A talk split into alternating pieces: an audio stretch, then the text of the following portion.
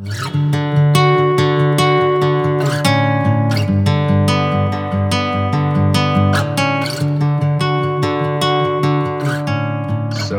I wanted to just tonight, as we're, uh, we always want to cover some of the basics. And I know for some of you, you've maybe been involved in 10 days for a number of years. Um, but many of you haven't. And last time I got a chance to share, I shared kind of the story of how I received the vision uh, to do this. And since that time, we've tried to take that vision and just really just say, okay, Lord, uh, the vision is like the final destination. Um, you know, it's like you're you're sitting in New York City and you're saying, I want to go to Los Angeles. Um, but the question is, how do you get um, from where you are to where you want to be? And so over the years, you know, it's exciting to get an initial vision. It, it's like, wow, this is amazing. But then there, there actually has to be a living out of that vision and a walking towards it. And there were certain things in that initial vision, John 17 unity, really a passion of mine. Well, how do we how do we see John 17 realize Jesus' prayer? Let them be one as we are one. I really believe the Father is going to answer Jesus' prayer. I don't think there's any doubt about it. But how are we going to see that realized? It's going to be through what Gaylord shared. That's like our first step is like, okay, love one another as the Father has loved me, as Jesus has loved me, I have to love my brother. Now we're starting to move in that direction. And with 10 days, it was this incredible vision of entire cities stopping to seek God. Um, and and you know, essentially like massive revival breaking out, um, Jesus being the attention of all these people. And so the question is, well, how do we get there? And here's the secret. Like before we can see cities stopped, we need to see our own selves, our own lives stopped for these consecrated seasons of prayer. Uh, and that's what 10 days is all about. Now, we're not calling people to a complete stop this Pentecost. I don't want anyone feeling guilty, like, oh, I'm only praying two or three hours a day. That's great. We're really happy with that. Um, but as we approach the fall, we are going to be inviting you into that kind of like a total season of consecration. So I just want to share a little bit about uh, 10 days. Um, I'm going to use this document. I'm just going to teach from this document. And part of the reason is this is available on the website. So you can check this out and have access to it if you go to 10days.net under resources. Um, you can see this document. So this is sort of like taking that vision, that initial visionary experience, adding 15 years of learning, of trying to do it, and then boiling it down in more of just a way we can understand it. So, what is 10 days? It's just an invitation to step away from what is normal in your life to be wholly focused on Jesus. That's really fundamentally it to be to really make Jesus the center, the obsession of your life for 10 days. It's a holy time, it's consecrated time. Consecrated means to be set apart. And it's a time to commune with God, it's a time to meet with God. And when we meet with God, these three words God spoke to me were call people to to mourning, fasting, and repentance. So mourning, what does mourning mean? What does it mean to seek God with mourning? That doesn't sound very appealing. Well, mourning, let's not understand it too literalistically. Mourning means to humble ourselves before God. It means to focus on what we're missing, what we're lacking. You know, in Revelation chapter 3, Jesus calls the church of Laodicea to, to a, the place of mourning. He says, You actually think that you're rich, which, from my perspective, is really foolish. Speaking as the Lord here, from my perspective, you thinking you're rich is really stupid because you're pitiful, poor, blind, and naked. And so mourning is when we come to recognize what we lack. And it may be that, like the Laodiceans, we think we see, we think we have something and we don't. And if we don't enter into a time of discovery, we're not going to know to ask God for what we're missing. So 10 days is a time of mourning. There's many there are many elements of mourning. I'm not going to dive fully into it. It's a time of fasting. And we really emphasize fasting from food, either uh, a juice fast, a water fast, or a Daniel fast. But we also just recommend and encourage people and call people to fast from the internet, fast from movies, fast from TV. Uh, just come away from some of these things that are sucking up a lot of our free time and let's give that fully to the Lord. 10 days is also a time of repentance. So, repentance, I don't know how it got a bad name, you know, like for repentance. I feel bad for repentance. Repentance is the first word of the gospel. Jesus, when he came preaching the gospel, what did he say? Repent.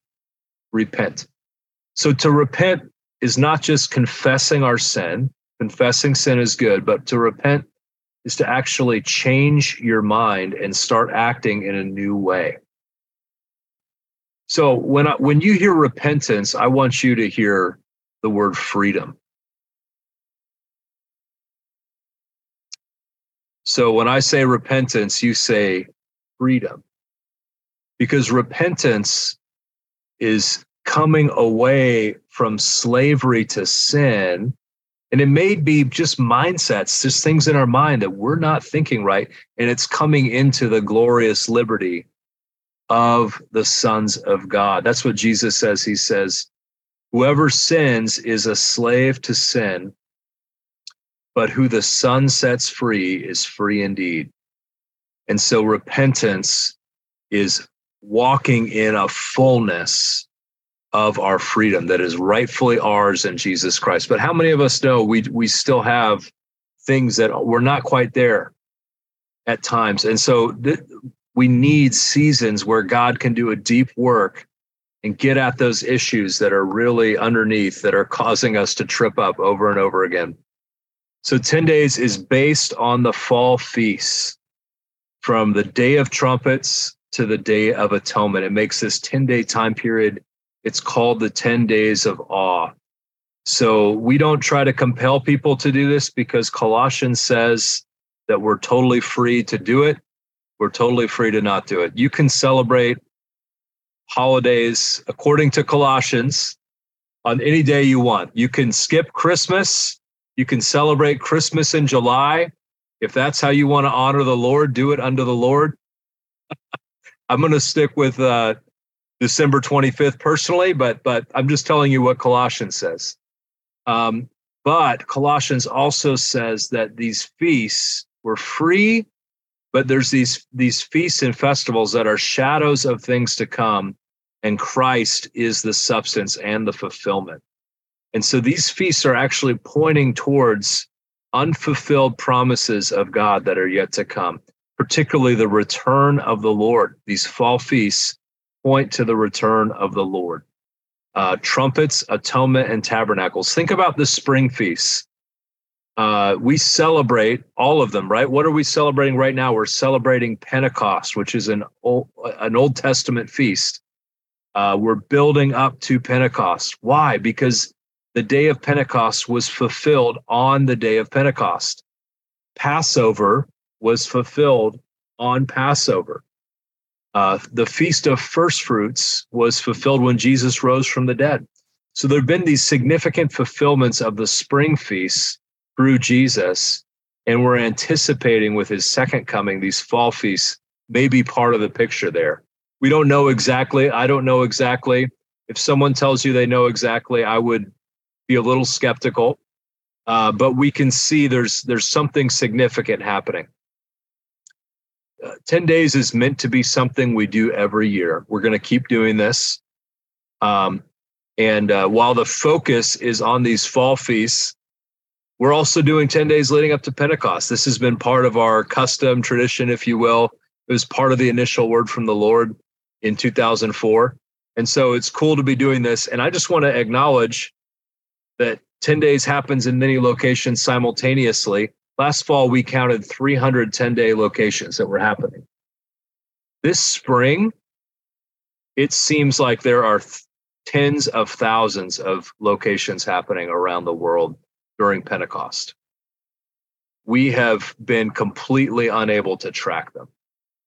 Um, we keep hearing new reports about what's happening. We think the number of people joining right now with us in this 10 days Pentecost is at least 10 million, and it could be much higher. So there is, this is happening. And I, I want to just say this isn't through our network, it isn't through our efforts. It's through two things the grace of God and the collaboration and the working together of the body of Christ. Because many networks have called people into this. That's why we're seeing things grow. Um, so, our vision is to be decentralized organizationally, but connected relationally. So, we don't want to control what's happening. We just want to be friends. And then we want to say, hey, let's seek the Lord together. Let's do this together. Uh, so we're not trying to bring someone in, hire someone to come and start 10 days. We rather just find someone who maybe wants to lead prayer in their city. They have a heart from God to do that. And we're like, hey, we've got this great tool. We've seen a lot of other places do this. Like, would you want to join us and could we do this together? Um, one of the big mental shifts, I think, at least in the Western church, we need to make is that God sees the church not according to uh, branding or organizations. He actually sees the church according to geography.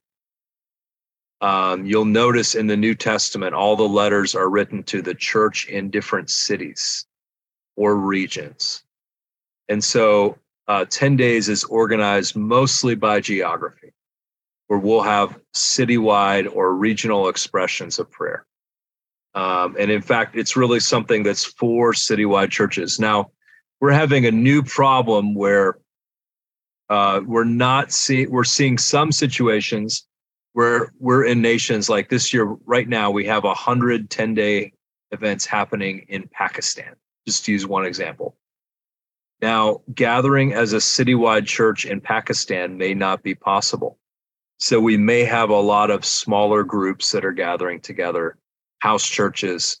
Um, but as much as possible, we want to come together in unity during the 10 day time frame uh, as a citywide church. Um, yeah, I mentioned already our big idea. This is what we're going for. We want to see cities stopping for 10 entire days to seek the Lord together, that the throne room on heaven in heaven would be on earth in the shape of a city stopping to seek the Lord. Uh, I'm my friend. Uh, I, I kind of started out, you know, very much in the Bible believing evangelical world. And then over time, as I got involved in prayer, I got into the quote unquote charismatic world and uh, but in my heart i'm really an evangelical and uh, what what i mean by that is i want someone to show it to me in the bible and so a lot of times if the holy spirit is speaking to me i will say show me in the bible. And um, by the way it's a great pattern for you as well. And um, so i was asking the lord where is this in the bible? And of course, one example is the 120 in the upper room. But an, an example of a whole city that stops is the city of Nineveh in the Old Testament. And interestingly enough, there's 120,000 people in Nineveh. And so I like to say 10 days is the upper room meets Nineveh. We can't make cities stop. I don't know how, at least. Maybe someone will come along who knows how. I don't know how. But we can do the upper room thing. We can stop ourselves. We can come together as believers during this time and seek the Lord. and then we can wait and see as God does impossible things. Um, stopping cities is way more possible than Jesus' prayer in John 17. It's one of the most outrageous things I've ever seen. Let I'm just going to add words to it to make it make more sense. Let human beings who are followers of me have the same type and level of unity that exists between you and me, Father, that has existed forever and ever. Let them be one just as we are one. That is a crazy prayer. That that that is a unbelievable prayer. That is an impossible prayer. Stopping cities is way easier than getting the answer to Jesus' prayer. But our God loves to do the impossible. He's attracted God is attracted to the impossible. I think that's true. And um, and so um, anyway, we are trusting that the Father is going to answer Jesus' prayer, and we are orienting our life around that, saying, "Yeah, let's go for it. This is going to happen, and let's do our part." We know there's an element that God has to add, a grace from heaven that we haven't seen or tasted yet fully. Um, but we can do our part by moving towards one another, by loving one another, and by coming together periodically. Um, it's amazing what just coming together in the same room to seek the Lord can do, bring unity. So 10 days is very flexible. We've seen it happen in many, many forms. Usually it either happens around the city in multiple locations or in one location. Um, can be in a small group. It's it's it's very simple. It's a tool to see citywide and community-wide transformation. And then ultimately, very simply, it's just a prayer meeting. It's not hard. It's a 10-day prayer meeting. There was no uh, Jesus didn't give people this step by step training before the upper room. He just said, hey, go wait in Jerusalem until you receive the promise of the Father. And I think people that would respond to the Lord similar, similarly with that type of faith are going to see similar results to what the apostles and early church saw uh, in our time. So that's just a little bit more about 10 days. I just wanted to share some of that with you guys um, and uh, just you know just re-envision us for um, what this looks like. And as we're talking about 10 days and we're doing 10 days Pentecost right now, I think God's going to use some of you to start 10 day events this fall um, to actually be able to call and mobilize your cities into a place of extraordinary prayer. Um, we are blown away. And I'm just like dead serious. So, what's happened this year is our Zoom call, this Zoom call, it's a little bit smaller than in past years. It's not like that much smaller, but there's a, few less people on on average per hour. But we are just blown away by the, the number of people and the number of locations around the world that are joining in it is incredible. God is stirring his church. He's bringing us together. He's getting us on the same page. He's aligning us. And as we come into the place of prayer, we are positioning ourselves corporately for an outpouring of his grace. And I think it's so outstanding um, that we're praying, uh, especially for the Middle East and Israel during this time, because um, one of the big desires of God's heart. How many of us have children? How many of us have children? All right, I have children. And if you have children, you know, there's always something about your firstborn. You know, there's something about your firstborn that is special. Doesn't mean you don't love your other kids. It's just there's something special about your firstborn.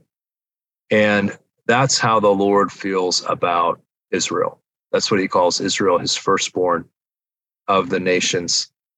Um, and furthermore, as some of us have experienced, you know, when you have a child who walks away from the Lord, who isn't following the Lord, it's an incredible grief uh, for a parent if you're a faithful follower of Jesus. It's an incredible grief. And the fact that the Lord is enduring that in relation to Israel, you know, I think it means, I think it's very significant to him. I know there's a remnant, I know there are believing Jews, but the same thing that Paul wrote in Romans 11 is still true now that, you know, there is a righteous remnant, but for the most part, they've rejected. Um, and so I just, I know it is very significant when you can come along some someone when they're feeling a deep loss, a deep need, and you can partner with that. And I feel like uh, that's how the Lord feels as we literally have millions of people uh, from all over the world praying together for the Jewish people to be saved, praying blessing on them at this time. It's it's incredible, and I just I uh, yeah, I just really expect it is moving the heart of God and touching the heart of God that this is happening. Amen. Well, I Gaylord, Oh, thank you, Jonathan, and I, and and thank you, um, uh, Grant and Holly. Um, uh, just um, thank you for for championing, uh, being a champion of this part of the unity, because both of you uh, you carry such a significant piece. I just want to say I love you. Thank you, Jonathan. Thank you, Grant and Holly. Bless you. Thank you, sir. Grant, do you want to say anything?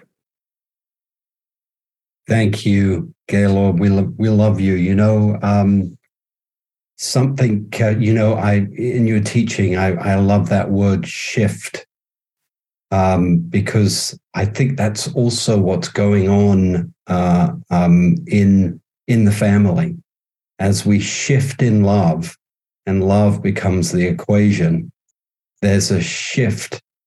You know, the, uh, uh, you know, God's not wanting us to, to be Jews or, you know, necessarily connect to Jewish things, but he is wanting to reunite us and, and release a spiritual DNA that he, I think, released at the, you know, with the new covenant.